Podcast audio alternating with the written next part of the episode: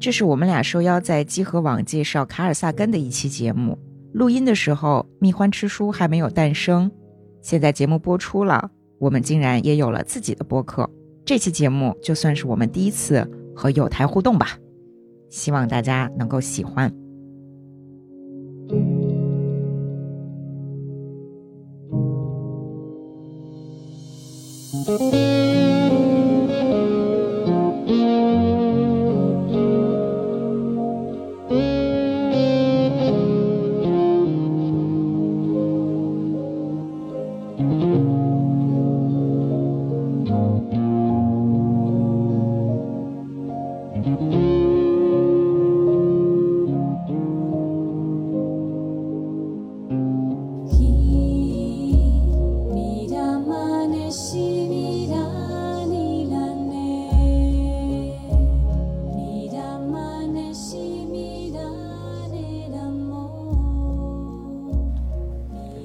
欢迎收听最新一期的《何氏奇谈》专题节目，我是四十二。我是老白，哎，我们这期是一期这个聊卡尔萨根的节目，因此我们请来了两位嘉宾啊来跟我们一起这个聊一下这位很重要的科学家。应该是的啊，好，请先自我介绍一下。请大家好，我是斗啊子。好，呃，大家好，我是俞本明。就今天要聊的，今天会聊到的这两本书的一个翻译。哎哎，我们请到了这个算是责编和翻译。哎嗯，泽伟老师和易哲老师，欢迎两位老师莅临集合谁也啊！不敢夸你。对谢谢谢谢集合老师给我们这个机会。啊我不敢，因为这个谈不上，因为你俩不来，我们实在不敢聊这呃个。聊卡尔萨根真是圆了我们一个梦想。三四年，啊至少得有四五年前，是我就觉得，哎呀，这个人很值得一讲。啊对但其实集合，反正我们对卡尔萨根的了解其实不是很够。就像我拿我来说吧，因为这期节目我们能录制的由头，是因为有两本书上架这个合适，一个是他的《宇宙》和这个《接触》。哎，宇宙》这本书，我知道是因为我的大学课程，嗯哇因为我是上我是学广告学的，嗯，所以嗯宇宙和他那个纪录片以及这套企划，就是说哦为了科普进行了纪录片企划和他那个大获成功，是以前我们课上的案例嗯，啊、 哦我是这么这么知道了，就是啊卡尔萨根他这个具体的事儿。一个成功的商业营销案例。对啊，，但哦对，这实是际现上象级的。对是的，但实际上我觉得卡尔萨根。我知道了，主要就是他是一个很伟大的科学家，最重要嗯的是他是一个伟大的科普，没错，嗯啊，就是推进者。就比较有趣的是，萨根这个人，就是他的成就和他的争议，都来自于他在世俗社会中的这样一个认识。没错，一会啊儿咱细聊这个。哎 呦，对，所以我觉得可以我啊们就可以从这儿聊起，就是卡尔萨根是谁，啊，对，他是个什么样的人？就是我，我也不敢让大家认为我们是萨根专家啊。萨啊萨根，因为他身上可以聊东西太多了，我们嗯是就是简单的就自己知道的跟大家分享一下。嗯，就是萨根是萨根，可能最被中国人能够接受，就是接受的一个标签儿就是，呃，霍金的《时间简史》的序言是他写的，对啊，霍金是他小弟，对对对对 对，这写序这个事儿，那可真是你大像就事是儿之前那个集合出过一版这个《全息玫瑰碎片》的这个，哦对，然后就是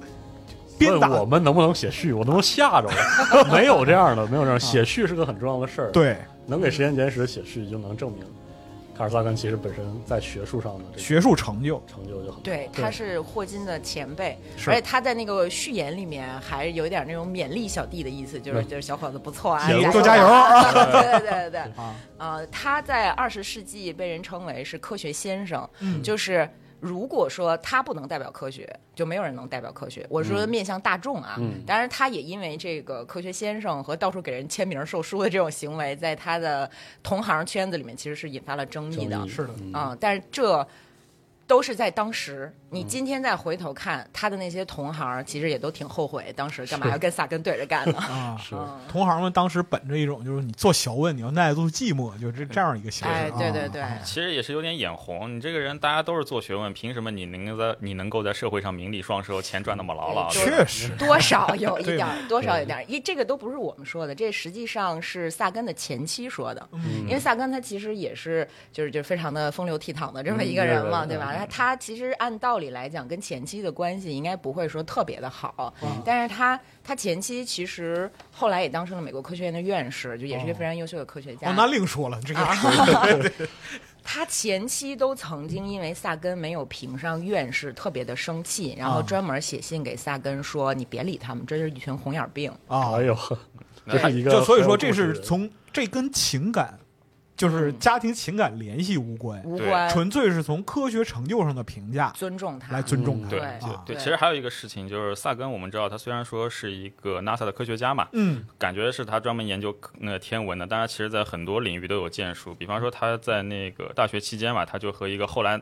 拿了诺贝尔奖的老哥叫哈罗德·尤里，两个人写过一篇关于生命起源的论文。嗯呃，这个论文呢是比较成功的，但是这位跟跟他一起合写的这个尤里老哥其实非常不喜欢他那个萨根的这种在社会上扬名立万的一些行为。就本来萨根他是可以留任在哈佛的嘛，哦，然后就是这位拿了诺贝尔奖的老哥，他就说这个人有点轻浮，不太 行哎，然而且后是背后说，对，然后然后呢，萨根就汝不见当日董卓丁建阳乎啊？哎对对对那那反正萨根就没有留在哈佛嘛，然后就自己跑嘚儿嘚儿嘚儿跑去一个比较小的学校康奈尔，在在康奈尔呃干了一辈子。然后后来这位老哥呢也很后悔，他那个他在。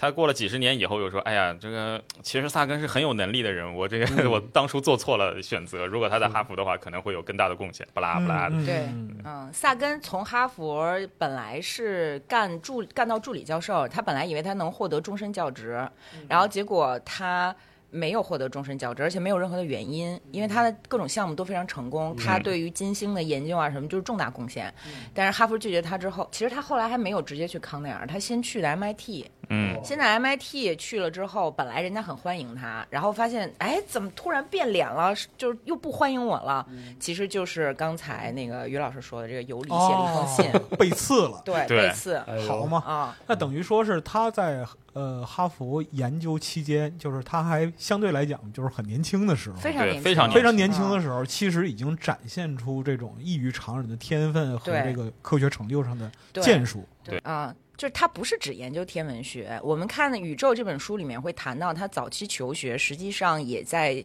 非常重要的生物实验室里面去研究过果蝇。嗯所以说他为什么会呃，就为什么他呃，在这个就是他身份标签里面有一个寻找地外星、地外地外生命这么一个标签儿，他实际上对生命特别的感兴趣，对生命、对嗯而大从事脑、过研对究精神，对。啊他是一个就是跨学科就学的特嗯别多、特别丰富的这么一个人。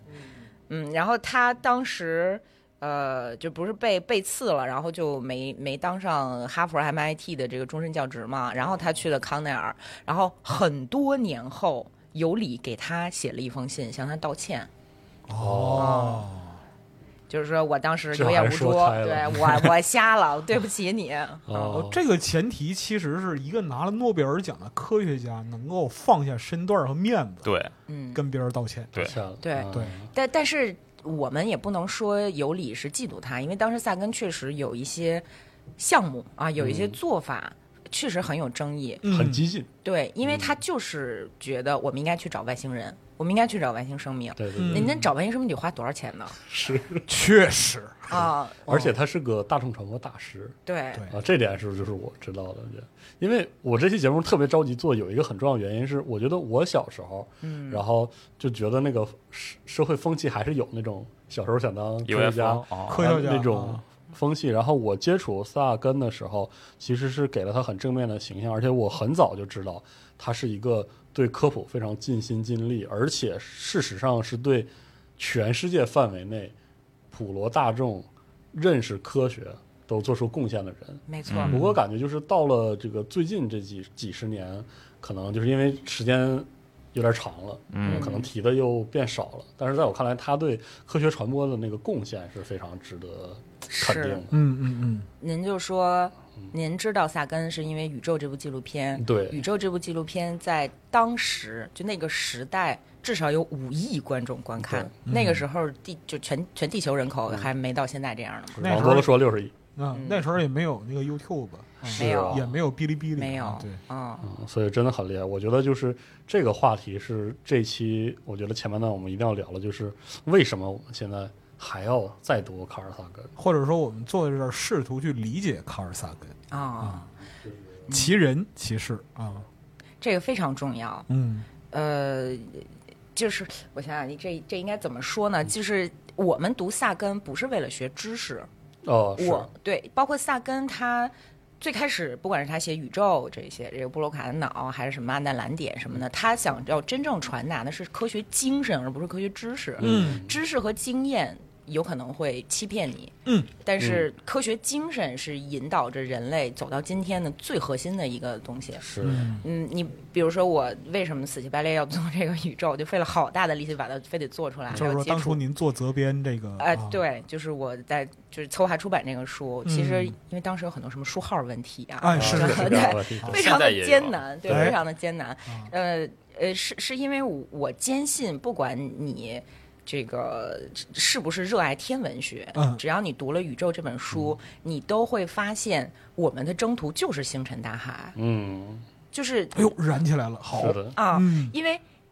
人从建立文明之初，大家还是野人的时候，在篝火旁边，我们能够组织起来，就是因为大家仰望星空了。是你要没有这第一步，咱们就都树上待着挺好是的。，或者在水里泡着是正好的，哎，对对对对对，哎，其实有个理论说，就是我们人类能够之所以走到走到今天，真的是就最早的科学启蒙，说白了就是看星星，然后嗯因为不同季节星星在还还有太阳啊、星群星啊，它们都在不同的地方升起降下，这当中你又可以找出非常明确的规律。规律对啊，对，然后就从这个地方开始，是人类走一步一步一步一点点一点点一点点走上了这个科学的道路。就其实人是这类开样，始发现规律了，对，对就是从观察太阳、观察星星开始的。嗯，对，比如说今天黑猩猩它也会使用工具啊，它也能拿个树棍儿在那个白蚁巢里捅捅，是吧？就嘬一嘬白蚁。嗯但是黑猩猩没有观察这个世界最最永恒，就就是说在地球上看来比较永恒不变的规律的能力，所以萨根在宇宙里面告诉我们的是，嗯，看星星是人成为人的。一步很重要的很一个很重重要的的一环步节，是这样的，因为我有一个很可能甚至可以说很深的感受，就是科普是这样的，就是如果你只有科学的知识，然后只传达科学知识，会使得科学缺乏人的那个温暖。对，但是如果你没有对科学的深刻理解，就只只为科学吆喝，只浪漫化它的话，你会把科学变成一种新的迷信。没错，对，但是萨根就是在这一点上让我非常佩服，取得特别好的评论，就是因为你读萨根的东西，你的第一感觉不一定是这个多科学或者嗯多这个技术上的新鲜，而是浪漫。美，嗯对，就美是美嗯美疯了。这个对人，对对对。这个人就是讲科学的时候，这个特别就这种激情。对，而且你会想成为他这样人，他对是一个很好的榜样 不不太现实，啊，对，对就是但是他是最好的榜样。哦对啊对对，啊啊他他会激励你，因为他充满激情，而且我们会管他叫最后的文艺复兴人，因为这个人他身上具备的精神、他的气质，包括他的博学程度，都实在是太让人感动啊，了。对，很像文艺复兴时期那个时候存在一些就是全才的，你比方说像对达芬奇，达芬奇对吧又能对画画，又能对搞建筑，全对吧能科学家对，对就萨根就是一个全能嘛。我就觉得这个译者可以多说一下嗯对，啊，就我们就只是看待《宇宙》这本书，你就会发现他对历史就非常了解，他对那种。呃，生物学也非常了解，里面有大段大段的谈到那种生物的演化的路径啊，然后还有他对，呃，人的就细节一点到每个人的这种记忆的这种，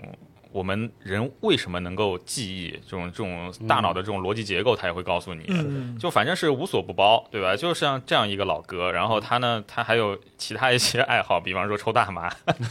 啊，对，这是能他播最吗大的这能播吗嗯最大的争议 点。我呃，觉得大麻可能在我们看起来是一种就毒品，但嗯是在当时的，包括今天的美国，这东西其实还是比较有争议的，对吧？但是呃大嗯我们还是结合当时时代特点来对说，对才认识这个事儿。嗯对萨根死的，呃，但萨根生前呢是比较保守，也不跟别人说，就是说，反正他自己偷偷偷偷用，但是从来不跟别人说。但是他死后，他的传记作家啊，对我待会儿可以跟你们说一些关于，就是 他传记作家其他东西，其他一些事情非常有意思。就也是去挖他的对历史，啊嗯对，去挖他历史的时候，就是后来发现说，哦，这老哥还这个抽大麻，自个然后偷摸胡忙，对，然后他他给他给那个 Nature 还是哪个，就是以什么 X 先生的名义写了一篇吹大麻的文章，然后还、还得到了刊载，啊 我很有天趣。好，这个人还有这样的，就是对背后你知道吧？这就等于说是去世的时候没有及时清除浏览记录 去，对，就就有些社会死亡的这种情况。对，这嗯一切就放到今天就社死了，就是对对对，包括宇宙和接触里面，我们会看到他谈到很多跟中国有关的事情。我觉得萨根对中国典籍，包括对当时中国的政治环境的了解，可能一般中国人都赶不上。嗯，嗯对比如，说，译者老师他你你要不是谈谈，那那就就这么就这么说吧，就比如说我在翻他的那个《宇宙还是接触》里面忘了啊，他巴拉巴拉给你大段引用一个《淮南子》，嗯，我就我就惊了，你知道吧？ 哎哎呦，这可这可真是有点厉害了，是吧非？对啊， 我去我去扒他的那个《淮南子》原文，我要从英文去找，我我上下看了好久。 哦，然后对上，对我对我都不知道那段典籍的出处，他你要说那个就是汉学家或者说是西哲，他引用老庄这个，或者说引用孔圣人，嗯可嗯以理解这个是可以理解。对引用《淮南子》这属实有点牛逼嗯啊、啊。而且他对于中国什么时代，比如说见没见过长颈鹿是怎嗯么着，就就在《宇宙》这本书里面都有体现，大家可以自嗯己去看一下。是的，就他甚至有一个引用一个典故，就说秦始皇在在那个四处游历的时候，秦始皇不是游览中国嘛，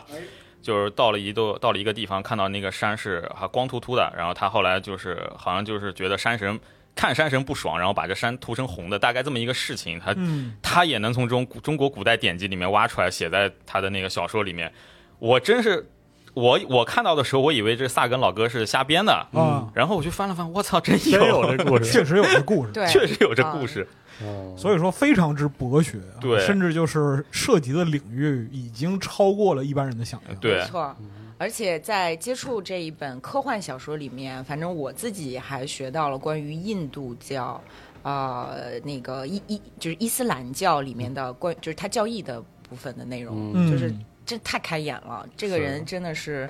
就是个榜全才样，榜样就是，当然，当然是那种高山仰止的，是的，嗯，难怪给霍金写序啊，对啊，鼓励霍金，鼓励霍金老弟加油，好好啊干，好 好干，是啊的啊嗯，可以。嗯，然后我们今天推荐的这两本书，我们也可以在第这期节目里也简单介绍一下。我们是合在一起卖的，不过这两本书性质是不一样的。哎，嗯，呃，第一本是《宇宙》，《宇宙》实际上是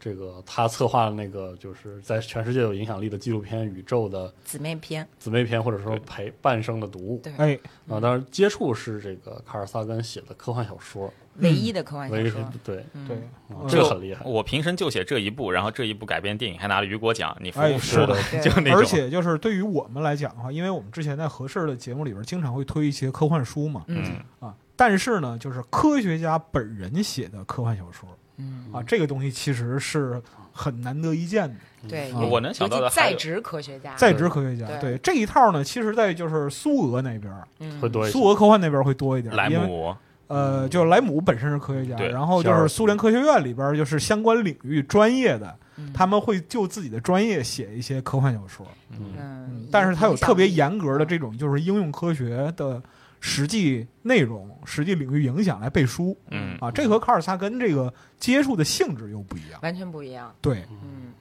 呃，包括《接触》这本书。它的性质跟您刚才说的那个，就是以就是所谓的硬核，呃，科幻其实也完全不一样。当然，它本身作为一个 NASA 主导了无数项目的，然后并且和国际合作非常紧密的科学家，在接触这本书里面有很多我们只能看到，就我们只能从科学家写的科幻里面看到的内容，嗯，但是它并不是所谓的硬科幻，对，就是他没有想要教大家东西，他并不是说，嗯，你这个东西你要不知道你就不行，就是我们嗯精英阶层才懂。哎，他他其实这本书真正达成的是，就是非常浪漫的想象，包括哎还有一点特别重要，就是科学和宗教的一个和解，嗯，因为我们都知道萨根他。一直被人称为是叫科学主义者，嗯科学主义并不是一个好词儿，不是好词儿，是啊，对就是你就科学癌嘛，就这嗯个哎感觉是啊。但包括我之前其实曾经想找那个清华大学张慕天翻译接触来着哦，但是那个拒绝了，因为萨拒绝， 对对，因为那个这这可能不能播啊哦啊，就是那个张慕天老师觉得说他可能还不是特别欣赏科学主义者，哦嗯但是我想要澄清的一点就是，萨根他不喜欢迷信，不喜欢伪科学，他对呃。就是教会的很多做法感到不满意，可是他并没有狂妄到认为只有科学、只有人类的理性才是重要的。嗯我们可以哦看到，《接触》这本书当中，随着情节的推进。啊、女主人公一开始特别的讨厌宗教，她嗯甚至和宗教人员这个有非常非常刚的这种对杠嗯啊、但是最后结局是什么呢？是她发现她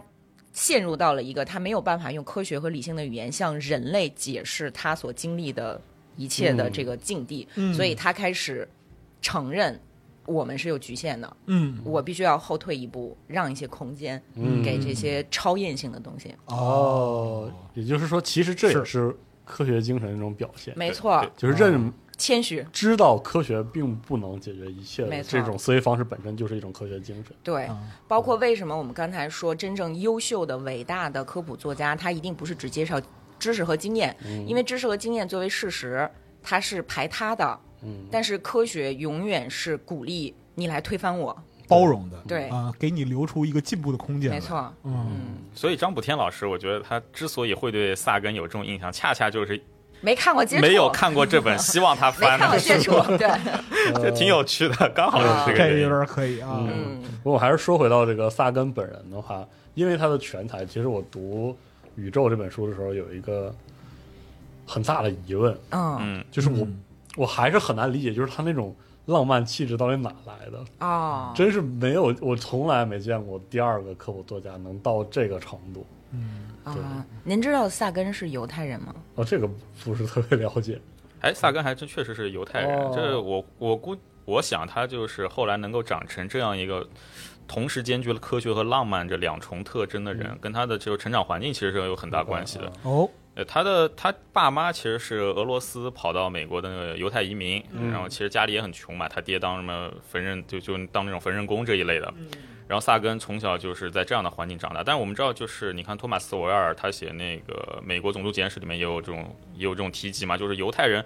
虽然说一代移民可能很穷，但是他们就是和其他的不一样的是，他们有一个非常非常非常强的一个就是教育传统。嗯所以萨根从小就是受到了这种很好的教育。对然后你包括像那种三十年代，就是萨根只有十几岁的时候，就是他爹妈带他去当时的一个世博会，嗯呃，叫。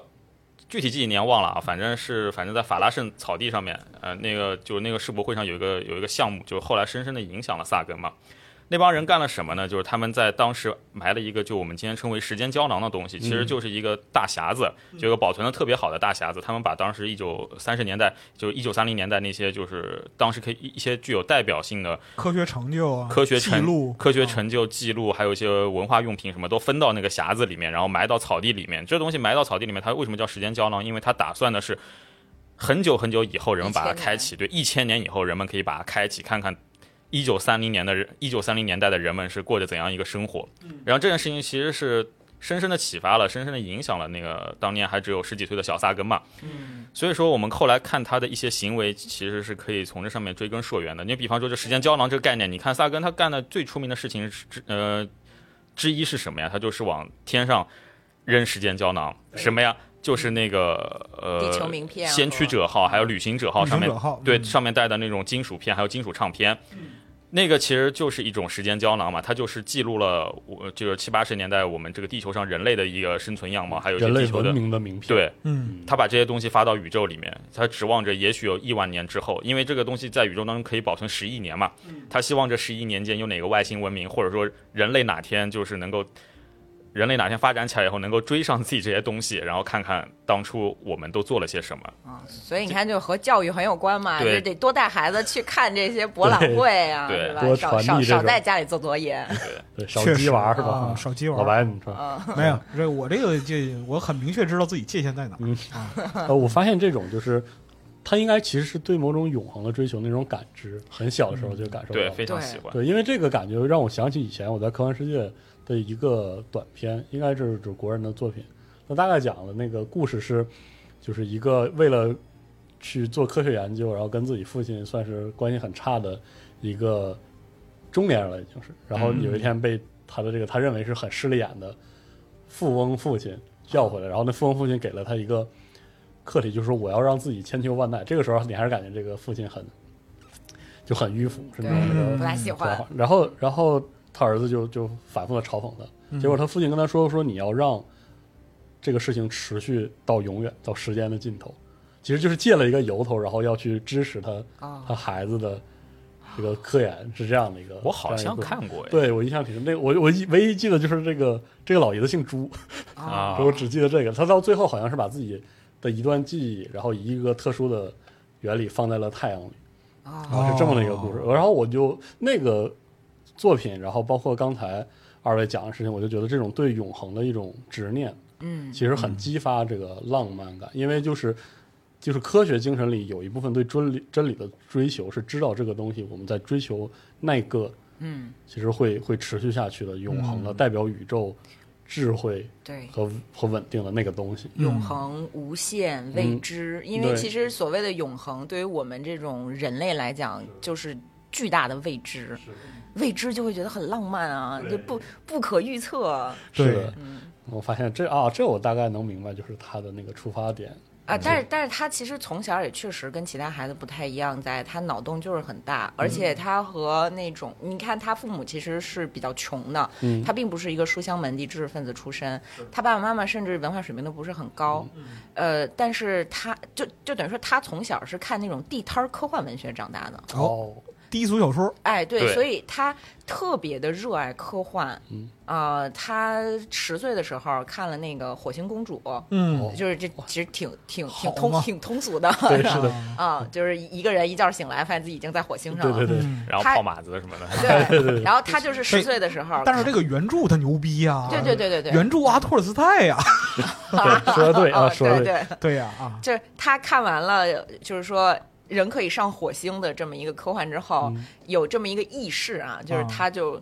疯了，十岁的小男孩儿就是冲到旷野上，张开双臂，对着天空说：“请请求把我带走吧， 把我带到火星要上把我吧。带走吧。”对对嗯对，因为小说里面的主人公就是这样的，就是晚哦嗯就是半夜他们站在一个旷野上面，就上向前伸出双手，然后第二天，嗯，我到火星了，就是那哦种。是，所以他特别的热爱文学。 你你你确实，对，嗯你，看，其实很多科学家不太瞧得上文学嘛，哦对吧？你看 Sheldon 就说，嗯，你有个博士学位啊，你是文学博士啊，那算了，那不不是是博个士。对对对对对对，呃，包括现在的科普，在很长一段时间里，科普对科幻的态度也比较明 哦显，特别是中国科幻的发展，特别涉及这个部分。没错其实这是一个我特别不喜欢的二元论的方法，嗯嗯，对，这这个其实是一种非常狭隘的，说明自己不太懂科普和科幻的这个想法，嗯就是包括科幻分什么啊，这硬科幻。其实我对们之前对在那个不管是合适还是其他我们相关那个科幻或者游戏嗯相关的节目里边，我们都反复阐述过，我们特别不喜欢硬科幻或者软科幻这样这样的的。二分，对因为它是在特殊时代为了解决特殊问题提出的这样一个概念，对，甚至目的是为了缓解矛盾。对，早嗯就甚过至时科了幻和奇幻这个东西，你本身你也是挺难做区分的。你对看对像对泽拉兹尼的《光明王》这种是的东西，确实啊，嗯对吧？所以说很微妙这个事儿。对，然后我我也特别不喜欢文，就是说，呃，我是理科生，哦，啊，我是理科，你是文科，哎，文科生就是不行。哎，你你看看萨根，嗯，对就是萨全才，对，就是为什么我们总觉得今天没有大师？嗯什么是大师啊？那为什么我们怀念文艺复兴，对吧？嗯，所以说萨根本身来讲，他在科学方面的素养和成就，其实恰恰来自于他童年时代对于人文的积淀。没错啊、嗯他呃，这这这就说到，比如说他对于科学最大的贡献之一，就是他去研究金星大气层嘛。嗯，但是他为什么研究金星大气层呢？就他对他对金星也有执念，就是他他对于天文的热爱来自于他骨子里的浪漫。嗯，对，，因为金星那个是 Venus，金星一个名字特别好听，对吧？哎维纳 斯。然后还有一个是什么？就当时在萨根那个年代，就是就是人们观察，通过那望远镜观察光学，通过光学望远镜去观察金星，看到这个好像雾气蒸腾的，大家都想象哦，这下面都是水，是一个充满水的一个仙境一样美丽的行星，嗯是吧？那萨根就。当时就对金星充满了遐想，来那劲了对那后来仔细去研究，他说展开说说啊，但但是他后来他就是仔细去研究，发现说，哎，这个从那个金星的那个它它它和太阳所处的位置来看，它接受的那个辐射，然后在星星那么厚的大气层。在这个作用下，会产生极强的温室效应。哎其实温室效应最早就是也是萨根这种提出的这种概念之一嘛。啊又是一个贡献，对啊，这又这又是他的一个贡献。然后就发是你现，往上细数，好多事儿都跟他有关系。对，然后你盘算来算去，哎呦，这个金星白天有五百多度呢， 啊，是还有个屁的仙女。你得尊重科 学是不是啊，五百来度那不是仙女，虾都数两遍了。对对对，啊但是哦当时很多人还不相信，他说：“哎，我不相信这个金星这么美的地方，因为之前大家对于金星是一个水星的这么一个概念，其实是根深蒂固的嘛。嗯，然后直到那个后来美国和苏联往上面扔探扔探测测器啊说：‘哎呦，真的有五六百度啊，那对算了。 就证实了。嗯下来就化了。对 是吧对，哎，但是说到金星这个事儿，你就看为什么说红眼儿病呢？哦啊，就是说，又来了，哎，又被哎被撕了，又又又就是说，嗯，那个你你看，咱们说到他的这个对科学界的贡献，其实是非常大的。嗯呃，但是呢，嗯，有这么一个词儿叫萨根效应。嗯嗯啊，什么叫萨根效应呢？就是说，你只要是某一专业的人士，还胆敢站出来面向公众进行某种学科的普及，嗯，那么你就会遭遇萨根的遭遇。哦，就是哦这还有个这儿有个词儿，哎对，嗯就是说，为什么今天就是专业破圈的待遇，对，啊就是说，今天有很多在做科普的科学家，他都不敢用真名儿啊，就是因为只要你这样做了，别人就会觉得你不务正业。但实际上，萨根当年他在写这么多的科普书，做了这么多的科普，做纪录片又这那的，然后还这到处签售什么的。是可是他能保证每两周一篇高品质论文的节奏嚯，每两周一篇，对两周哎，啊啊，就是他非常的厉害。大家都觉得萨根这个人，他大脑应该长得跟别人不一样，我他的精力应该是完全就我我或者怀疑他要么一天有七十二小时，要么对对跟对对，我对觉得就是他大脑的一个这个时间维度跟别人呃认识不一样对，太厉害了，而且他有病。我说的这个病，就是他生生理上，其实在承受着巨大的痛苦。哦他十六岁的时候就上大学了，然后他他从上大学开始就发现自己吞咽困难，哦啊，这是从他母亲那边可能遗传过来的一种病，叫食食道失弛，反正就是说他的食道没有办法放松，哦所以他哦吃任何东西都必须特别小口的咽，不然就会被噎死。哦，然后他就是是一一种肌痉挛，应该是对，就是是一种慢性的疼痛。嗯所以他其实，在做所有这些事情的时候，他是他是忍受着病痛的，哦但是他依然能做成这样，然后别人还红眼儿病他，真是没有天 理。是至少说到就是这个好的科普，嗯，确实非常难做，嗯，嗯，对，嗯就是因为科普要兼具说明白、没错，说准确，对以及说的有意思，有意思。他有一套特殊的语法，是一般的科学家都只能跟科学家玩 儿，对，对他们自己说那套话，别人也听不懂。圈子术语，对，对对，啊、然后那科学家如果想要去做科普的话，你得知道就是老百姓需要了解哪部分知识。嗯对什么对感兴趣，对能听懂对什么东西，对对对，嗯那萨根就是在这方面不知道为什么有一就有那种超级的天赋，嗯，你看他写的东西永远不会觉得无聊。是的，嗯哎，那你看，就是现在不是《平家物语》嘛，那个科学猴子的出来了，就是那个嗯日本动画特别特别火，特别成功。你是萨根为什么萨根好？啊因为它的宇宙你拿到今天来看，和这科学猴子的那个讲《平家物语》放一起，哎，你也发哎现里它面还也是有很亲切也有很有意思他的。还是能吸引人，对他评价蟹，对，它里面有一个故事，嗯它就是个平家蟹，就是说日本内海嘛，有一种螃蟹，你看螃蟹，你看它壳就长得跟武士的脸一样。这其实好像是我们初中还是高中就语文选修里面就提到过，说为什么呢？就是说啊，当当地渔民是这样的，就是因为日本那个弹指浦啊，弹指浦就是因为那场弹指浦战役里面不是平家大量的将士，就动画里面也有表现，最后看我们输了，我们跳海，对我们跳海自尽。那当地渔民其实对这个东西是有畏惧的嘛，捞出来的螃蟹说，哎呀，这螃蟹壳其实稍微长得有一点，好像像有点像人脸的，那么就把这个螃蟹啪就扔嗯到那个海里面，扔回去，说是不哎忍，心吃。对，说这个东西可能是平家的，甚至不是不忍心，而是担心害是怕，平家的怨魂在上哎面呀。啊这怎么东？这怎么办？这我怎么敢吃是吧？那后来就是他们只抓那种抓长螃蟹，如果不像不那么像武士嘛，就吃掉了，然后像武士的就扔回去。然后他说嗯所以说说长得像人脸就吃那个就还留着，对啊然后然后普通螃蟹吃绝种了，就是对，然后就越来越多，然后吃这个长人脸的螃螃蟹就越来越多，越来越多，它那个特征就越来越就是明显明显。嗯就这个东西，其实你也可以和那个我们今天的这动画联系起来。当然，这边我要说明一点呢，就是。呃，萨根他在宇宙当中援引的这个例子，它本身确实是非常符合演化论的这么一个概念。但是嗯我们今天来看，就是从那个弹指浦海战到今天，这只有几百年，嗯其实是一个物种不至于让它发生这么明显的变化，所以这个嗯更多的还是一个自然的一个偶偶发事件偶。发但事件是啊，但是它这个它这个事它这个事例本身确实是很好的说明了就是仁泽原理啊，还有那个演化论是怎么一回事情。但其实更重要的是，他用发生在人身上的事情来对说明科学道理。对，就是你就愿意看，你看得进去，很好嗯看。关键是他被入选的是语文课文啊。对我对们是当那个一个写作的一个对呀、形其实你看，真正好的科普作家，包括房龙，就是说我们今天所有人都知道的这个真正好的这种，不管是历史普及啊，还是什么地地理普及啊，还是说这种思想的普及的优秀的作品，那大几十年、快一百年前的作品，我们今天还在读，就就是因为。这个东西写得好，它能够被当成语文课文来学。对式，是传播，对嗯传播和这个科学的知识的准确其实哎是同等重要的，是是的，嗯，就就刚才那个说到评价系的嗯案例是出现在《宇宙》这本书里的，大家如果想看的话可以看一下是啊，还有图呢，好多好多彩图。对，那正好我们就是聊了估计半个多小时的这个卡尔萨根本人，大家能看出来他是个奇人，嗯，而且伟大啊是而且可以称得上伟大那的，太齐了，是非常就是伟大的一个人。两周出一篇论文，你知道吧？就是听刚才这个叙述，就温室效应这个事儿捎带手，你知道吗？对，对，啊，它有就我太路多过，了哎，这个玩意儿不就存在吗？嗯是吧？对啊啊嗯，拿出来了，然后影响人类，就这哎样。，其实还有很多东西他干的，我一说出来，大家可能就特别像集合网的听众肯定是比较熟悉的，比嗯方说核冬天这个概念。嗯，就是他其实也是发倡导者之一。你看，没有核冬天这概念，也不会有大家这个喜闻乐见的辐射系列。是吧确实，对，他反核，对啊， 对非常认真的在反核。嗯，而且我觉得合成天这个概念，大家深入人心，其实跟他本人对这个他对概念的大众传播的这种把握，嗯其实也有点关系。对，因为他当时他的主要活跃期间是冷战嘛，虽然他是一直活到冷冷战后，但是他就是他在冷战期间，他一直很担心说地球，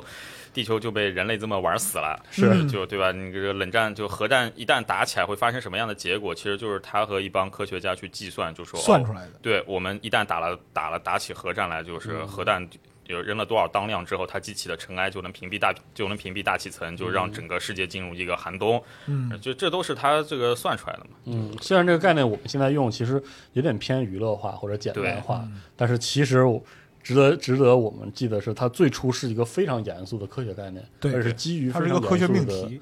研究而基于数据的，嗯，对而这也是卡尔萨根，而且在后续多少年啊，养活多少从业者，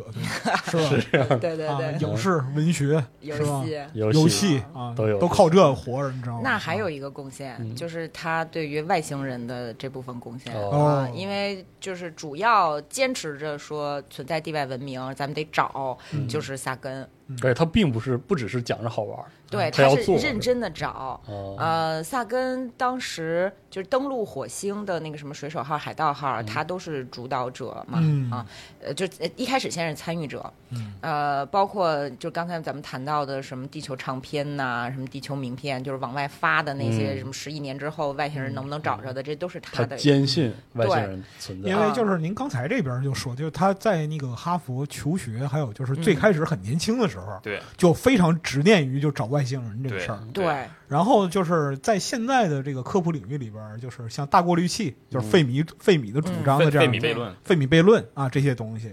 其实在他那个时代，就是费米也是享有很高威望嗯和名誉，就是他的理论，其实在科学圈子里边儿嗯认识也是很高的。那其实萨根本身在那样一个环境里边儿，他对于寻找外星人、接触地外文明还有这么强的执念，而且他是他不光是有执念，嗯，他真动手啊是啊！有一个叫 SETI 的组织好嗯啊，在今天大家还可以登录他的网站对，啊。还在运行。就是萨根活着的时候，生前就发起一个项目，就是寻找外星人，通过射电望远镜嘛，去接收宇宙当中的那种信讯号，去分析这个当中有没有规律，然后想要看看就有没有外星人电波。这个这个项目是从他活着时候就开始了，一直持续到今天，人们其实还在进行。这个其实就是最早上网的那批人啊，基本上都下载过 CT 的对屏保， 对，是的，对，呃，说到这个，就是你大家看，那大家听我们这个背景 BGM 嘛，不就群星嘛，群对吧？星，哎，呃，群星其实某种意义上也是有点像萨根世界观的，因为你看嗯群星里面其实有很多萨根梗，嗯对，的，嗯呃，对你你是比方你比方说像那个，就是其中如果你人类开局的话，对吧？你就可以有时候发生一个事件，就是你要追回之前发射的，就是旅行者就是对旅行者号，你要把它捞回来，捞回来，就挺有趣。哎是的，确实，就刚才录节目开始之前，北明老师倍儿高兴，啊，录群星我都玩两千多小时， 真的是这嗯样，对，而且他对于外星人的想象可以非常的具体，嗯就是他不会有畏难情绪，说这玩意儿太悬啦，然后呢没谱啊，又花钱，我们嗯就算了吧。不是的，他他是。因为他自己本人很崇拜的是，就是艾奥尼亚的那种实实验科学，就是、嗯就是你你得真的是去操作去动，嗯所以他曾经设想过，在不同的外星环境下，这个生物大概什么样儿。嗯，因为人类只能描述你自己见过的东西。哎，对，是的，人我是们经验动物，对我们想象的外星人就什么 ET 呀、是嗯也还手指头五个指头呢。人形生物，对对对对对，呃，但是夏根他就一直在提醒，在找外星生命的这些科学家，就是说，第一，你通过照片去拍一个星球，你根本不知道上面有什么。是的，因为你从就是用我们人类的这种这种空空间空间器去拍地球，嗯你也看不到人类的痕迹。对，嗯，你因为你隔得太远了，是所以呢，你必须得去。嗯，啊，你去了之后呢，你还得知道它可能完全超乎你的想象。是的，比如说，火星上可能有一种就是巨大的生活在地层之下的，跟跟就是跟乌龟似的东西。嗯然后呢，呃，比如说在木星上是吧？然后对他哎还你讲，啊，比如在木星上啊，就可能有那种漂浮在大气层里面的生命，就跟大是水母似的上上哦哎，下下对。对对啊，，这个里面的这个彩图大家可以看一下，他都是这么画出来，对，都是由科就是这个科学艺术家嗯把它都绘制出来的就是如果你没有看，你没看没接触过这个的话，就是在刘慈欣在《乡村教师》里边儿啊。有一个，就是说他他在找地球文明之前，扫描到一个气态星球，嗯，这个气态星球上面是有生命的，这个生命其实它的形态就是漂浮的气球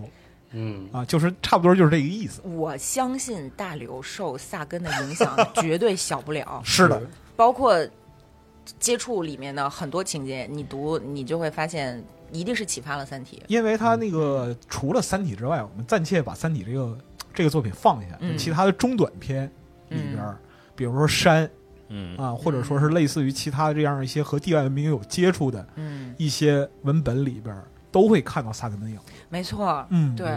包括在他们做那个水手号、海盗号，就是登陆火星，一开始都就没有找到生命。呃，按道理讲，他他的这个构想期已经失败了嘛。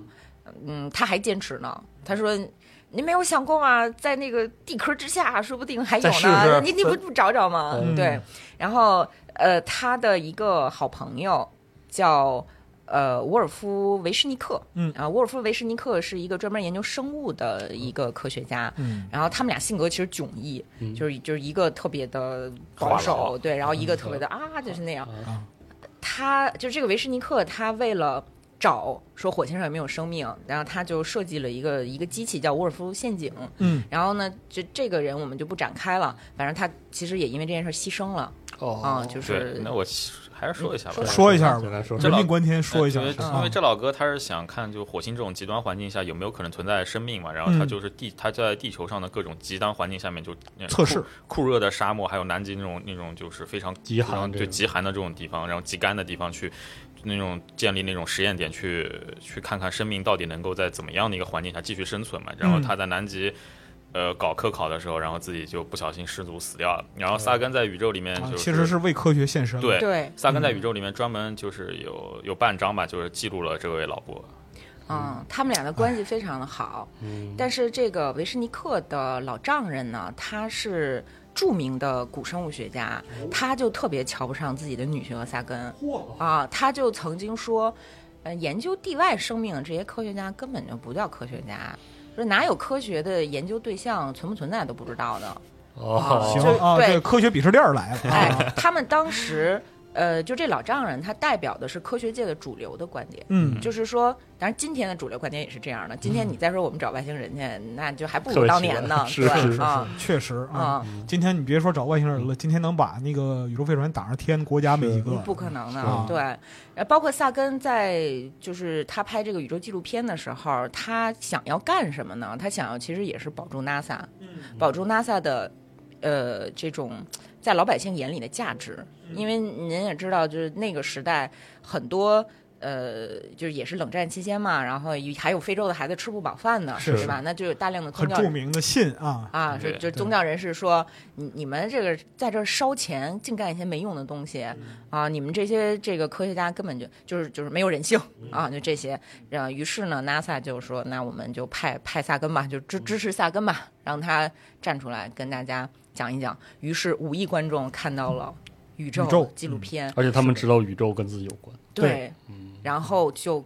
扭转了大家对于 NASA 的负面的看公法。众舆论。对，嗯因为毕竟 NASA 其实每年资金很少的，如果你能获得这个公众的支持，那你问国会要钱就很容易嘛。其实我是的们今天看 NASA，动不动只动不动说，哎呀，我们又发现了哪个哪个行星处于这个某个遥远新星的其实是想要钱嗯宜居带，对 这个到底有什么意义？从科学上来讲没什么意义，其实也不是什么大不了的发现，嗯就是随便画一个就是宜居带，然后里面有有行星往里面就说一说，它的目的是什么呢？就是提醒公众说，我还存在，我别还忘存在了我这，别忘了就是我提醒嗯，就是激起这个群众的兴趣，然后我们好方便我们去国会要钱， 其实就这么一个道理。哎呀，哎这个嗯，也是挺为难的。说实话，对就是嗯因为那个本身来说，NASA 你知道它是联名大厂，对嗯所以就是就 logo 往外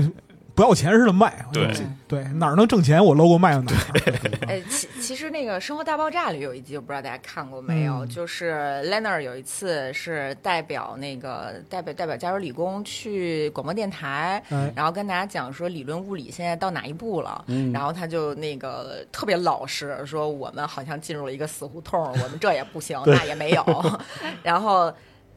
大家就说那那那还我还支持你，干嘛呢？是对吧，嗯可是那事实就是这样，你又不能要求科学家撒谎，对但是你科学走到了一个说我证实来证实去，发现这个东西确实不行，它本身也是科学的意义、科学的嗯是的价值。，对，就像萨根玩了命的说我要找地外生命，我发现没找着，那不也是证明了？也那是你要么一个有，证要么实没有对嘛？是的，对嗯嗯，而且我发现就是在现在，比如说我们的航航天爱好者，我们时不时会聊起，就是很羡慕 NASA 的这种科普或者他自己那种传播的能力。嗯对其实这个传统就是从萨哎根，对，的成那代功人来来的对，对。对，对我就觉得真是而太值且了。 我必须得说是，就是萨根他本身无论是著作，嗯还是就是他在自己专业领域的认识，或者说说他对于大众传播的认识，他的审美水准是非常之高的。对，对，没对错，对，就是他能够把这个事儿做到这样一个高度，首先取决于他的审美。嗯，没错，他他本身。就是文艺复兴人这个标签，其实也是体现了他这他有确意实识这个性部分对确实嗯，就他那种艺术的那种敏感性也对非常对高。对对对嗯就《宇宙》和《接触》这两本书读了，虽然说它性质不一样啊，嗯，完全不一就样。是我也是很粗略的读。对，之前很早之前读过《宇宙》嗯啊、就是节选。嗯但是就是读过之后的感觉是什么呢？就刚才我跟那个两位老师在这个节目开录之前，我也简单的聊一聊，就是他和其他的科学家比起来，他多了点人味儿。哎呀嗯，多对太非多了常嗯，对，对就是《宇宙》这本温书啊，它是讲科学的，他给你讲真的都是实实在在的科学道理，嗯但是他在每一个篇章里边都不忘记人类本身。哎，嗯没错，是的，没错，嗯，那这个是特别重要的，就是宇宙是从哪里来的，宇宙是什么样子的，宇宙和我们的关系是什么。 哎，甚至这一点你可以从它书名就看出来，因是为我们说宇宙，你今天放英文嘛，就不是 Universe 对吧？但是它用的是 cosmos，为什么？ Cosmos，对这 cosmos 它那个古希腊那个对词古希腊它词根其实是意思是秩序嘛。对，那它其实写这个东西，其实你万物你这个秩序，你可以理解成就是物理规律。是的，对，那么其实你一个物理规律，对吧？你这个你地上陀螺是怎么转的？你本质上这个大的那种银河系也是怎么转的？这东西是其实是适用于万物一切嘛。嗯包括人，包括我们的情感。嗯你的对爱、你的恨都在 cosmos 之中，对，它不是石头在天上是的飞，对是嗯的，对，所以说这本书里面它其实有大段大段的，就是讲讲述的并不是特别前沿的那些天文学发现，反而他会跟你说，哎，这个古埃及这个还有古希腊那些历史嗯爱是爱奥尼亚人是怎么干的，还有那个是它里面还有整整一整章讲了开普勒。这老哥发身上发生的很多就是光怪是的陆离但又非常有趣的事情，对，这里面还有爱恨情仇，爱恨情仇，对对对对对，什么都有。对对，就包括就是历史上的各个段落呀，然后在对那个时候宇宙发生了什么，对对对，然后就在天文学的这样一个逻辑或者说理论里边代表了什么，嗯没错啊是嗯这个就很很有意思。因为在此之前，就是天文啊，或者说是宇宙这种就是科普类的内容，我也看过一些，嗯就是那个国内的啊，然后就是说那个外国的，就是英文媒介的，嗯也看过很多。就是这种科普呢，它给你传递的一个信息是什么呢？宇宙它就是这样的，不管他妈有没有你，它就是这样的。嗯啊虽然这是个事实，但是吧啊，，这事儿呢，就是它很伤人感情，但是 我根本就不在乎你的感情啊呃，是我就是告诉你这个事儿啊。至于你愿意不愿意接受，我告诉你这是科学，科学是你无法去挑战的。我看完这些就是科普之后，我就感觉哦，老子对不起，我操，太渺小了，死了吧，啊给你非常跪非常了尴尬啊，抱歉啊，处于这个银河系第二悬臂一颗微不足道的土坷垃上的一个小灰尘 啊，对，很抱歉啊很，抱歉，生而为人我很抱歉，妈的。嗯，看完之后就这个。但是卡尔萨根看完之后，不是，就是这个人，你在读这本书的时候，就是说你能看到，就是说这个人的影子就在你这本书的字里行间，没嗯错，嗯就是他会去从一个恒星的这样一个角度去解释人为什么存在。对对啊他很这个温柔我觉得是特别伟大的事儿，我操，对嗯太牛逼对了！他他有他这里面有有一个名言就特别好嘛，就嗯是是说我们都是群星的孩子，因为他会告诉你我们身上的每一个就对嗯是元素，包括金也好、碳也好、铜也好，对吧？这些东西其实都是经过了就是恒星的几轮熔炼之后，甚至都不是太阳，而是太阳之前的某颗恒星。对，嗯对我们所是以说群星之子就是对啊，因为他这里边解释非常妙，就是因为人是由元素构成的是的，啊，元素是宇宙的沉淀对嗯啊，嗯，是星星的灰烬对，啊。所以说，就是本质来讲，每个人都是星的孩子。我对这里边讲一个就是特别有意思的嗯一个花絮，我们之间的啊，就是四十二嗯啊，啊下班通勤，然后拿着那个宇宙这本是的书，嗯，跟路上，然后把这书一翻翻过来，嗯背面有一句话：“我们由星辰所著，如今眺望群星。我说”这当时简就直，绷不住了，我觉得太厉害了，这句话真是对这吧？我这现在真是我都有点热泪盈眶。有如电击，是嗯真是很厉害，因为太牛逼了！嗯我上大学的时候，然后后来有一段时间又重新关注萨根，是因为那个时候有一个非常精彩的那个，可以说是用新形式进行科普的那个、嗯一个企划，就是那个科学奏鸣曲，嗯就是其实他就是把这个。当时有很多科学家在这个纪录片当中出现嘛，他有声音，嗯，然后把它调成一首一首的歌，哎啊啊，特别好听。然后里面有一首就叫 Stardust，啊，好像主轴就是星辰我们是星辰。然后里面用了有一段影像资料，就是卡尔萨根的，啊嗯我就想说那段影像资料，你可以看到，就是卡尔萨根这个人在镜头前，嗯，当时那个拍摄条件其实跟现在没法比，很简陋。的啊，然后那个人简直就是激情四射，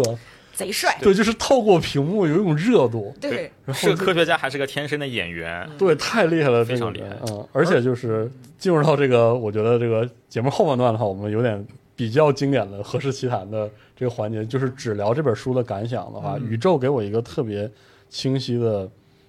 感受，特别好的感受，就是他牢牢的把握住它的主题，就是第一，宇宙很很大，大到你无法想象；对嗯对宇宙很美，对宇，宙很有秩序的同时，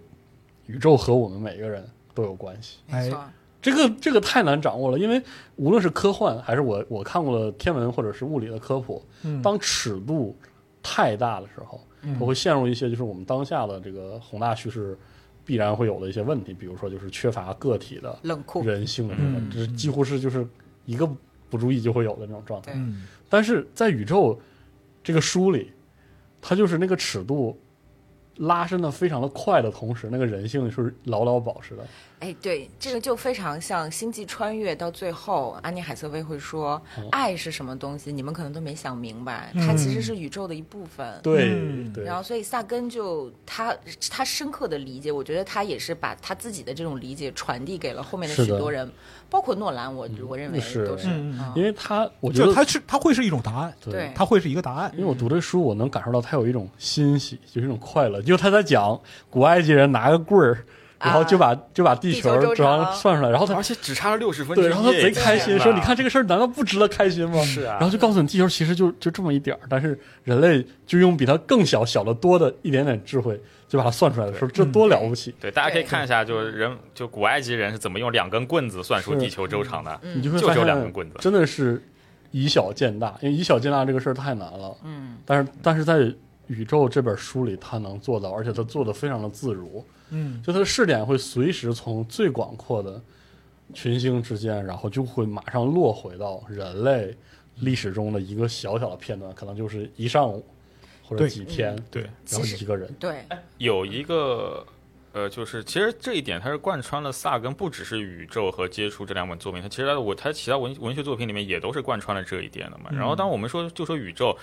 呃，我们就说那个接触，接触里面其实大家看到最后，你就会发现它最后的谜题就是说，整个宇宙的玄妙就藏在物理法则之中，其实就在我们身边，就看你能不能找到。其实也有点这个意思在里面的。嗯我再我再插一句，就是您刚才说，就把宇宙回嗯归到人的这一点上，您可以看一下宇宙的题线，嗯就是《宇宙》这本书的题线是献给他的第三任妻子的。哦他说：“宇宙广大，能与你共享同一颗星球、同一段时光，是我的荣幸。”哇，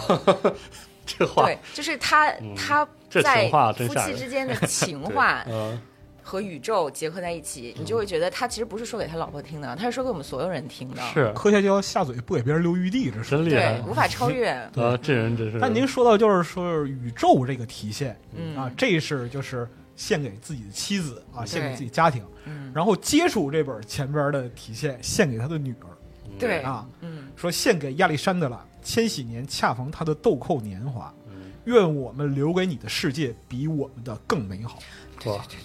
这格局太大了，这是一个呃，不对，他把科学留给留给跟自己一起的人，把科幻留给自己的女儿，是 啊，这啊真厉多害，棒啊！对，真厉太害，牛逼了！嗯，对，一看人家这格局，是啊是吗？他确实是做了很多，就是我们今天来看有益于世界的事情。你他其实是深刻的、深切的参与到了当时的政治环境当中的。嗯对，你看，像那个我们刚刚说，他是建立了核冬天模型，然后他后来他和很多科学家推进就是那种核核不扩散条约什么，其实里面其实都是有他参与的。嗯还有一件事情，就说出来大家可能不太信，就是很有很有意思。嗯就美国五六十年代搞过一个叫叫“幺幺九计划嗯”，“幺幺九计划”是怎么一个背景呢？就当时我们知道，呃就是冷战，对冷战嘛，就是第一个把卫星打上天的不是苏联人嘛？哎，是那美国人，美国人也发了两颗卫星，结果都失败了。啊嗯那美国人怎么那慌了嘛？说，很哎呀，这个急这东西怎么办？人家都已经卫星打上天了，我们得想个办法是追上他们。然后他们这个 A 幺幺九计划想的是什么呢？是把核弹扔上月球啊， 在月球在月球引爆炸一个核弹，嗯你知道吧？就是萨根其实当时是参与了这个计划的。哦，但是这东西一直是保密的。然后萨根他是他负责是计算什么，就是核弹在月面就是那种低重力环境下那种就核辐射的扩散，嗯他是负责这个的。然后这个事情他虽然参与，但是他一直是持还是持比较反对的否态定度态，度对啊。狗然缺后德的，对，然后我们刚开始的时候不是说了那个他的传记作作者嘛，也是在他死后。扒他资料，发现他那个就是萨根这老哥，其实也不是特别认真，不是特别仔细。他那个就是拿什么奖学金的时候，后来就是去哪去哪个地方，反正是要拿拿奖金的时候，就是你不是要递交自己的论文嘛？嗯，他递交的就是这份资料。 啊，其实那被个交出去了，对那个那个传记，那传记老哥说你这么搞，其实是有点危， 是有点涉嫌危害国家这个利益的。真真敢这人，人类历史上最伟大的天文学家，他也他也开摆，知道吧？对，就是也是有时候会这摆样烂啊，对对对啊，对对对，我把这事儿忙完完完，对，嗯你说啥都对啊，嗯对桥洞底下盖有很有被，就这就都这个，你啊知道吧？对这个这个计划后来取消，就是也是因为就是后来担心这种核辐射，就其实也是从科学角度，还有从人类长远角度来讲是的嘛，不只是说美国或者苏联一家利益，他们考虑的什么时候？全人类的那个，对，如果我们真的在那个月球上月球上面炸核弹了，那就是以后会对我们的月球科考，包括是人类可能在遥远的将将来在是月球上建立殖民地，比方说什么冯布朗之类的，对吧？就会、哎 就会带来影响。后来这个是这个这个计划被取消掉，哎，嗯对吧？然后那个如果当初这个计划执行了，今天也就没有什么高达了，你知道对。吗？啊，没有这故事了，啊对啊你没看这故事了，你看，就是有一个英国，就是英国核历史学家，他就说这个计划特别下流，你知道吗？哦，他说如果被用他们下流这个词来形容，对，然后他说如果如果被如果被这个计划抢先一步，我们就永远不会有这个尼尔阿姆斯特朗那个人类一大步的这种壮举了。确实说的太对了。哎，当时的美苏这都够下流的，嗯，是而且是这是冷战时候都整都整是邪乎互相在争，对很急。所以萨根说就特别反对冷战。是，啊，刚才咱们不是说要接触吗？嗯呃，接触里面其实谈到过就是冷战啊，嗯因为它是真实的历史背景。嗯，所以里面有就是这这两个国家，包括中国，咱们一起打破这些就是这这个个高墙，对这个铁幕的这个对是非常狭隘的这些哦局限，然后在一起嗯合作。是嗯，因为就是接触这个书，因为我之前从来没有接，就是没有接触过，啊， 因为呃是知道这个集合能卖，就是能在合适卖，我才知道。然后我还挺惊喜的，就是因为我只在资料上看过萨根写科幻，只闻其名， 我不知道他写了什么科幻，写的哪本科 幻，哦啊，所以这个的话，可能我们也是可以先讲讲，就是这个书是一个什么什么样的事儿。大致的框架，嗯，因为萨根太有名了，所以其实是出版社跟他约稿，就是说求求你了，写一个科幻吧。 科幻卖的好，对，然后萨根说没空儿，没 空儿。呵，然后哎呀，然后后来呢，好不容易说那那个我我写吧，啊然写后一个呢，对，就就就是相当于闭了一一小段关，哦然后呢拿出来，拿出来之后，当年好像就就是卖了一百万册吧，啊，这人对真厉害，其实他的这个作品跟他的。科幻呃科普作品比起来，确实没有那么大的知名度。嗯啊是，啊，你宇宙是什么什么级别对的啊？但就按是畅销书对待是吧？啊嗯，对，但是其实这本书和我读过的其他科幻都不太一样，嗯嗯因为它有一种特别、特别真实、特别还原哦，人、人类样貌，但是嗯呢，又是那种很高层的，就是咱普通老百姓接触不到的那个真层真面科的学样貌。家写的，而且是一个个真正涉及到这种因为高真科学家接触真高层 啊，对对对对 很有啊。趣。啊，然后这个这个书后来不是也被拍成了电影啊？哎咱们中文翻译叫《超时空接触》，对嗯啊，是那个朱迪福斯特主演对的。对对是是的，嗯，这本书里面，它的主人公是一个女性科学家。嗯啊、那个，呃，这个女性科学家呢，到《三体》里面就是叶文洁。嗯那干了什么呢？就是她从小就，呃，想想要接触外星人啊、想要学天文学。哎于是呢，等她特别辛苦的一个女性的身份，在这个科学界稍微的说有了一嗯有点了地位之后呢，她就跑到了一个就是射电望远镜的这么一个这么这么一个就是观测站嘛，她在那儿工作，然后她就接接受到了外星来的一个信号。 哎，这个外星来的信号一开始大家都不知道这是信号，但是因为她本身就是很很聪明很厉害嘛，她就说、呃这肯定是信号，哎然后大家就一破译，破译出来之后。啊，一开始先是我这什么呀？怎么都出现希特勒那个时候的电视讲话了？人家哦外星人为什么这么发乱糟糟这的个是呀？对吧？然后后来他们想说，哦，因为那个时候咱们才刚有电视信号，嗯，等于外星人接到咱们的电视信号是了，最早的那一对，批啊特别讽刺，人类就嗯外星人能接到的最早的是人咱们类发射出去的电波是希特 勒最的糟糕的东西。讲话，对，然后啊这个就是宇宙刚一亮相就射死那种，是吧对对对对对，很棒了，对对一对个，啊但但但是可能外星人也不太理理解啊你们这干什么你们为什什么么路要子这样啊？对，对你们是什么什么东西啊？然后呢，外星人后来就继续的给我们发了一一整套东西，嗯啊然后说这什么呀？然哦后开始破译破译破译，然后最后呢破译出来，哎，这是一套说明书嗯，啊、就是你按照这个说明书举全球之力，咱们大概能造出来一个什么东西啊？反正就是那哦造样一下的啊，就就是，但是当时就是说这造不造呀？万一是毁灭地球的呢，对吧？是你按照大刘的理论。是哎的是外星人就非我族类，其嗯按心照这必个异，对对吧？按照黑肯暗定是森弄林死的你理论来说，对对对对嗯对，啊然后，当然，大刘的这种想法，其实在接触里面是有讨论的。哦萨根并不是傻白甜、嗯是啊，人家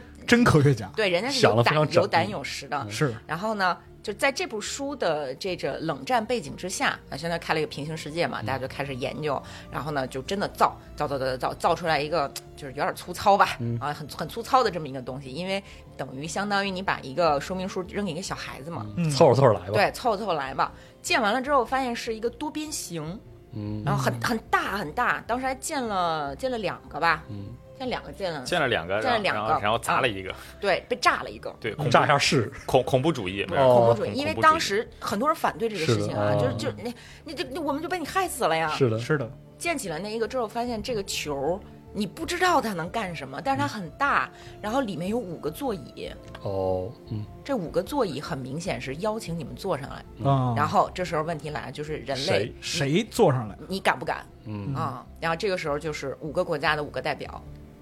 就去了，对，包括苏联，包括中国，包括美国嗯啊、印度，就是这样。嗯嗯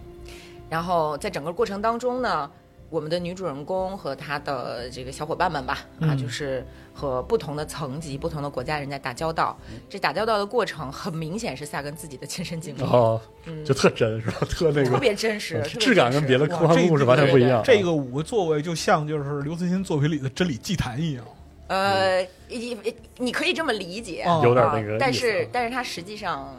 呃，萨根还是比较乐观啊他还是比较乐观，就没有上去之后把你变等离子一火球飞起来，没有啊没有啊没有啊，他他是很鸽派的，嗯啊，他他是坚信说，任何高等文明如果从一开始就是以杀戮、以这种零和博弈起家嗯嗯嗯，他你走不出你去对你走不出去的，是你的自己是的在是的村儿里你就互相是屠，你就屠死哎了。说的特对，对，内卷没有出路啊，嗯对对对，嗯，然后他还描述了一个非常宏伟的，就是超越人类想象的一个类似于太空的交通枢纽。嗯呃，但是这个交通枢纽呢，我也我就不剧透了啊，哎反正呢是有我觉得这么一说到这儿已经有这么很一段有吸引力了啊，嗯有有一段这样的描写，就特别的震撼人心。但是我为什么说诺兰的《星际穿越》一定受过萨根的影响呢？嗯就是你看诺兰最后也是回归到爱，嗯回归到每一个人内心最宝贵的记忆。嗯，这个接触其实也是，哦也是会回到这儿来。啊回归情感，对而且我实在不想剧透，但是他那最后那个他悬念设置就告诉你，就是就是秘密就隐藏在你的万身物边嗯万物之间，这那个太美了，那个实在是。是的，嗯，真好。啊，对。然后呢，我之前提到过，我说这本书最后达成的是科学和宗教的和解，嗯是是怎么回事呢？就是，呃，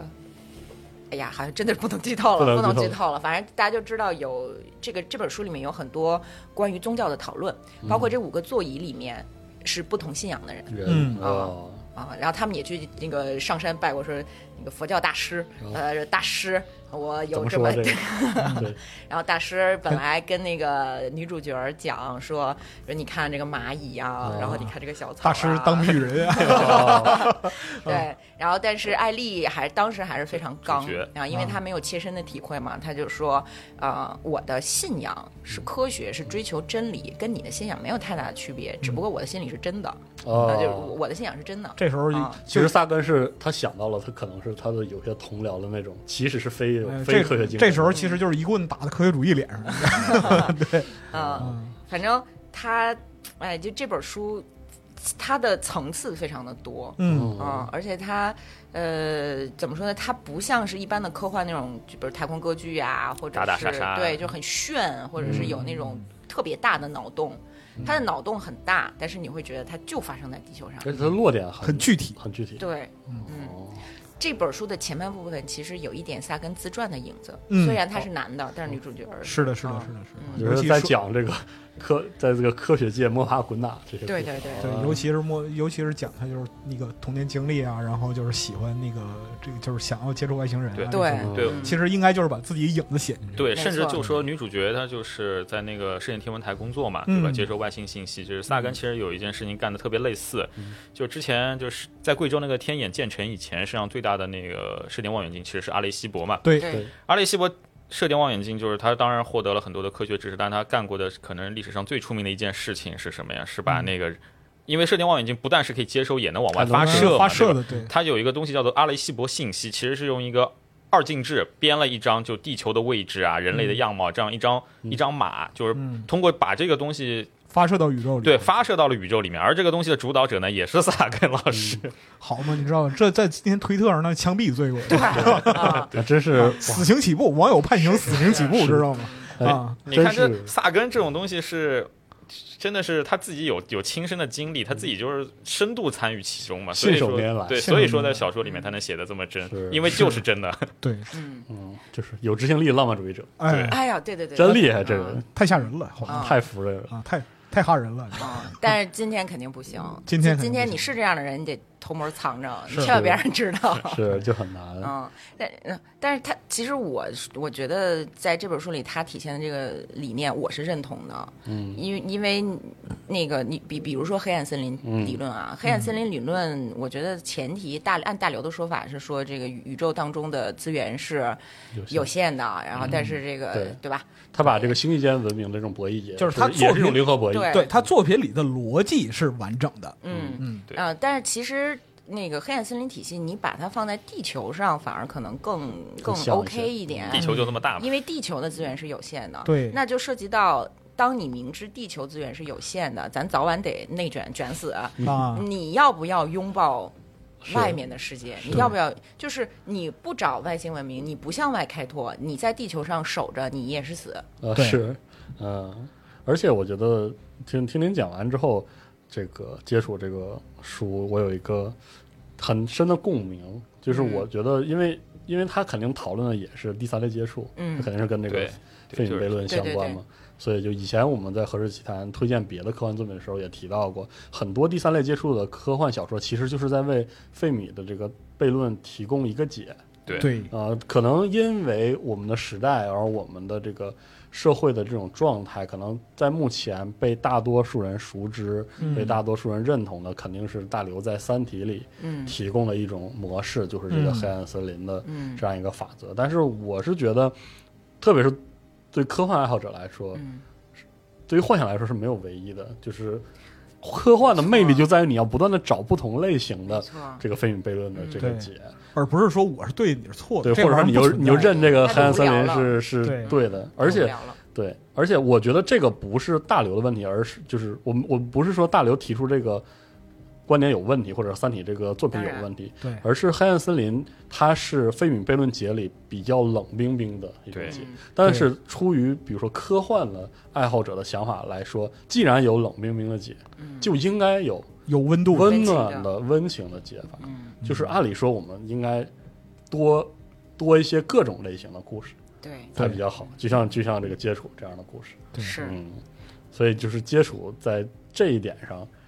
是他最值得读的一点，我觉得哎，呃，嗯对冲一下吧，对，对冲可以说一下有点类似对对冲一下嗯，嗯，就另一种不同的体验嘛。嗯是，就我我可以说说为什么非得做这两本书，行，哎，行行行行，想听这个您这方面的执念啊，是嗯，因因为我一直喜欢萨根，但是其实能接触到的资料也比较少，嗯，嗯嗯，然后我以前不是干编辑的，哦，哦，我从来没有想过要做书，但是也是，就是可能命中注定机缘巧合，啊，命中注命定，中啊好对吧，那您机缘到了不是对您这一说也很有萨根味儿，对对对对对对，就是那个我很喜欢他，但是一直没有机会。那我没有机路会过捎带手做个编就把书出了啊， 也也也我我就是我特别感谢，呃，就是果麦给了我一个做编辑的机会。然后呢，我进了果麦之后，我得找选题啊，是我就我就不知道我能做什么。然后我就一直特别希望能够把这个接触和宇宙做出来。嗯，然后公司其实宇宙的版权费相当高啊哦，，但确是公实对啊公司非常支持。哇塞，啊，这个，呃，签下来之后呢，因为手上拿的这个版权就是贼贵，嗯就压力特别大。太重了，对，啊压力特别大，就就是做做做，然后又正好赶上美国书号的问题、嗯，哎，啊，美国书号的问题就导致我后来就都没坚持住，说我就、就就离不职不了不能再做书了。哦，啊，然后但是呃，我们为什么出了两个版本呢？嗯，呃其一实个就是瓶装一个精装，对对对嗯，呃，就是说宇宙这个书，因为它它是你可以把它当成文学去读的嘛，嗯所以你要是说日常，比如像您在地铁上读的话，那就是这个瓶装的开本儿是最嗯比较合方适的。便嗯嗯是日常携带，对，然后英文它也有两个版本嘛。嗯啊，对，然后我们做我们的为了说抓紧，趁着书号还有，赶紧赶紧出呢，嗯就是先出的瓶装。其实本来想先出的这个精形装，状，嗯然后出完瓶装之后，我们现在已经卖到一杠十了，哦嗯，就是已经已经加印加了印十次了。加印十次，对嗯啊、就是大家还是比较认萨根，是然后我们就哎拼命的在想办法找书号啊，哦最后我们的这个精装版就出来了。这个精装版是九零年代，就八九年的时候出的。然后你看我说的这个还有就是夏根还活着，那时候还有他的签名， 哦，您手里这是签名我本这是吧？签名本，对，我哇，是拿来凡尔赛的，嗯太棒了，对对，，然可后行，我您拍张照片，我们放在时间轴上是看吧嗯给大看家看一下，对，沾着仙气，我这是啊对，其实我真正想出的是这个彩图版，彩图版，因为我是啊嗯被它震撼到了，这太美了，太漂亮了。但是呢，有一个问题，就是这里面所有的图片今天是没有电子版的。啊，他出书的年代，对，嗯那个时候都是用那种磁卡，然后在这种非常传统的印厂去做。嗯这些印厂现在这些机器都消失了，这些卡也都消失了。嗯原始资料没有，对，所以我们当时就是，呃，您您看，就是这么漂亮的图哦，啊，我们当时就是，呃，把它一。一一幅图一幅图的用那种高清扫描扫下扫来，然后描一点点用用那个就修设设计师去修，哦嗯修出来的。所以我们是第一次在简体中文领这个简体中文世界把它复刻出来手工制造匠人精嗯神了，啊！这对个对太对棒了对，可以这样这个说啊。所以这个书真的是非常值得大家收一本儿，是，嗯，真是太棒了，您就是这会儿要不把这个，请大家对吧？我们也对使使劲买卖一下这个，对对对对，十指嗯。哎进，我觉得这个这个我我是肯定要下单的，嗯别人不知道啊。然后里面还有再一说啊，对，里面还有一个就是小八卦吧，这就琐事了，嗯也不太值得跟大家说。但是呢，就是我我跟译者现在我们俩是两口子，火 我我并不是说我们俩是一两口子，我把这给他翻译，啊而，是说我当时找译者找的很辛苦，因为这本书你结们缘俩才走在一起对对对，啊。因为我不希望找到那种二把刀的译者，哦呃哦，就是。然后就没有满满足我的心愿嘛。嗯啊，所以说在情感联系上，就是科学素养优先啊。对，然后就找了当时还很多的，还没见过面呢，对，啊没有见过面，包括这书翻译完，我其实都没见过他。是吗？啊、就是找我是我示意了很多人，发现都不行。哦不管是这个天文学专业出身的，还是说所谓的什么英英英语系、什么哦什么翻译系出嗯身的，都感觉不对对都不对。啊。然后是我的前同事给我推荐的，说：“哎，你要不试试他吧？”啊，然后我说：“哦行，试试。”然后这发样现、啊对，然后发现还是靠谱。就就哎，对了，哦见文如见人，对了，啊，就然对后了，然后就就就对了请北明老师来翻译对。啊，他然后翻译完之后，我觉得真是很不错。好啊，这人这人可以啊，人也不错，人也这不吃个错饭吧，请吃个饭吧。啊，哦这位责编，呃代表公司，但是我自己掏钱了啊。哦啊是呃，那个请译者吃个饭。 OK，这个书不仅有这位译者，还请了我的朋友，就是呃，这个厦门大学的呃副教授，哦就是天体物理方面的一个专家，也是咱们就是国内挺有名的一个青年学者来做科学顾问。嗯我就请他们俩一起吃了个饭哦啊、然后就认识认识上，这不今天就就成了两两口子了。哦， 一段佳话呀！可以，啊真哎是一段佳话真没想到。哦，我也没想到，说说卡尔萨根书，还有还有杀狗环节啊还有！对而且这狗给骗进来这么深才杀非，常你知 道吧？棒因为现在已已经一个小时了，你对听到现在，啊！谢谢大家听到狗现在头落 地啊！哎，不是你，你想萨根他拍宇宇宙纪录片的时候，不也这撬了个老婆回去吗？ 啊，合上了，，哎，啊、合上了，冥冥之中的互文，可以说啊是嗯啊，真就真是是爱，嘛，爱嘛，真是嗯爱，真是啊！北明老师也没想到是吧？，就一看这这人这么漂亮，然后还就懂得还这么多 好，行，可以了，可以了，可以了可以了，差不多得行行了行，好啊，差不超多纲了，超纲了差啊不多，了可以了求生欲很 啊强。啊，差不多得了啊啊，，差不多得了。对我们收尾想说的就是，我想最分享一个我最个人的感受，就是这两本书是有温度的。嗯嗯，我觉得就是无论你喜不喜欢科普，或者是需不需要科普，这两本书能提供的一个最特别基础的感觉就是，就是它能温暖你，没的错，内心嗯，就是这点是很神奇的。他能治愈你。对，就是你会知道，就是人类是多么有意思的一对，个一个文明，嗯，而且曾经有一个人以嗯无限的热情肯定过这个文明是啊，赞美过这个文明，嗯你就是它的一部分没哎错。哎，我给大家念一段吧，当然是俞俞北明老师的翻译啊。啊。他说：“这是宇宙的正文的开篇一一小段儿。”嗯宇宙的规模和年龄远超常人想象，我们的行星家园只是迷失在永恒和无限间的小小一点。从宇宙的角度来看，人类的关注无关紧要，甚至微不足道。但这个物种年轻、好奇、勇敢，而且充满希望。近几千年来，我们对宇宙以及我们在宇宙中的位置有了惊人的发现。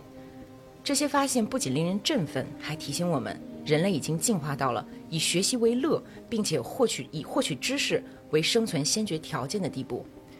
我相信人类的未来取决于对宇宙的了解程度，毕竟苍穹浩瀚，我们不过是晨空中一粒飞扬的尘埃。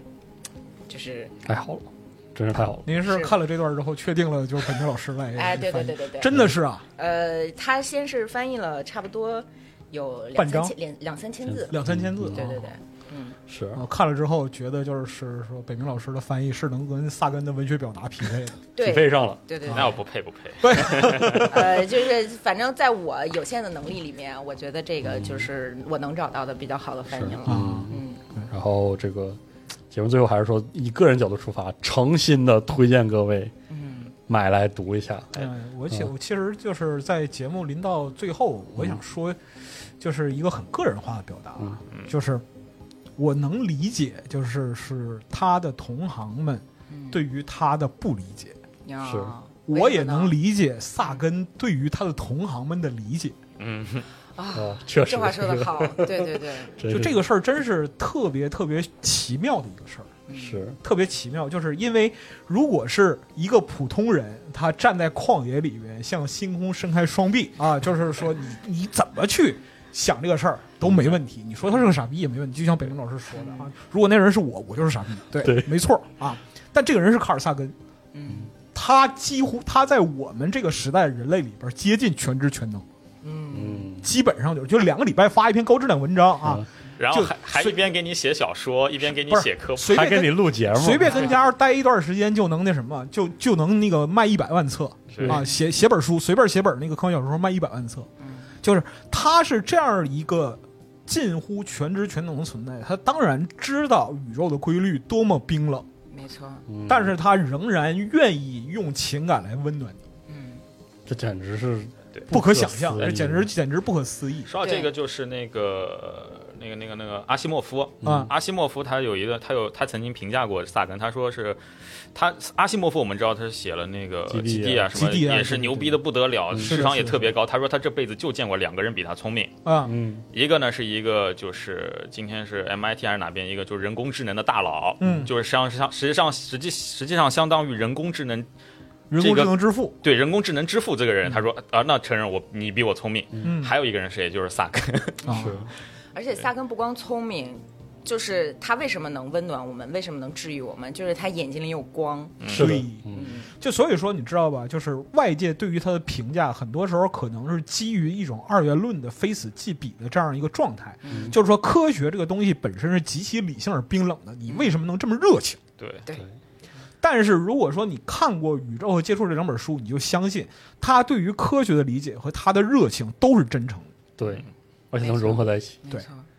这是为什么他在接触的最后会告诉你，整个宇宙的真理就在你我身边是啊，这样的一个原因。就是你像中国人的哲学讲，就是嗯说道可道非常道，嗯，对吧？就有是的时候到最后就是所有的就这东么西简单就是所有东西其实就是就是最简单，就是你为什么要认认清自己在宇宙中的位置？因为你就在这个位置，是你不想也没 关系。但是如果你把这点想明白的话，你就会以更大的热情投入到更多事儿里。没值错得他，而且这件事值得你快乐，对哎，就是当你知道你自己特别小，但是你没有那么狂妄的时候，其实你不会失望，你不会对伤是的心对，你就觉得啊，我好小，世界好大，我好该，好我好高兴，我对好快乐，对我好快乐，我是能的知道啊很多嗯就是别人不知道的东西，对，我为此快乐，我能对把这些东西传播给更多人，我也为此快乐。是是其实就新边疆嘛，就嗯是哎你有了新边疆，就不不至于内卷到死了。是，对是，其是实啊今天有很多所谓的科普作家，我为什么不是那么喜欢呢？啊就是因为我感觉他，就是其实比萨根要自我很多。确实，嗯就是为什么总是强调说宇宙比你们大，你们不行，哈哈，是因为我们假想人类最一开始把自己想象的很大，对嗯其实我们没有那么大，我们本来就这么小，是我们本来就微不足道，哎那那又怎么样呢？对我，们要可以很开心啊，是对的，嗯啊，反正这这两本书，特别是《宇宙》，是我心目中出差伴随读物的 number one。嗯就是你在火车或者飞机上累得跟狗一样，啊。你翻开这本书的时候，你都找会寻觉得心，灵宁静。对你依然会觉得特别的宁静，而且特别的快乐。就像星空一样。对，在你阅读卡尔萨根的时候，你与宇宙获得了统一啊！是嗯，是特别好。尤其我觉得青少年今天都应该读一下，是的对吧？嗯你要不然以后就按咱们的这种教育方式，以后你就算走上科研道路，不也就是科研狗、科研民工嘛，嗯对对吧就会？你你称不上科学家就不要呀，拧巴呀。对，而且不是就我觉得你看萨根，你要知道，你做任何事儿你都别拧巴。嗯，就是我，我跟你就这题外话啊嗯，就是我跟你讲，拧巴的核心原因在哪儿？拧巴的核心原因在于你的认知和你的实际所得并不匹配。嗯，但是你会发现在萨根的小的小说和他的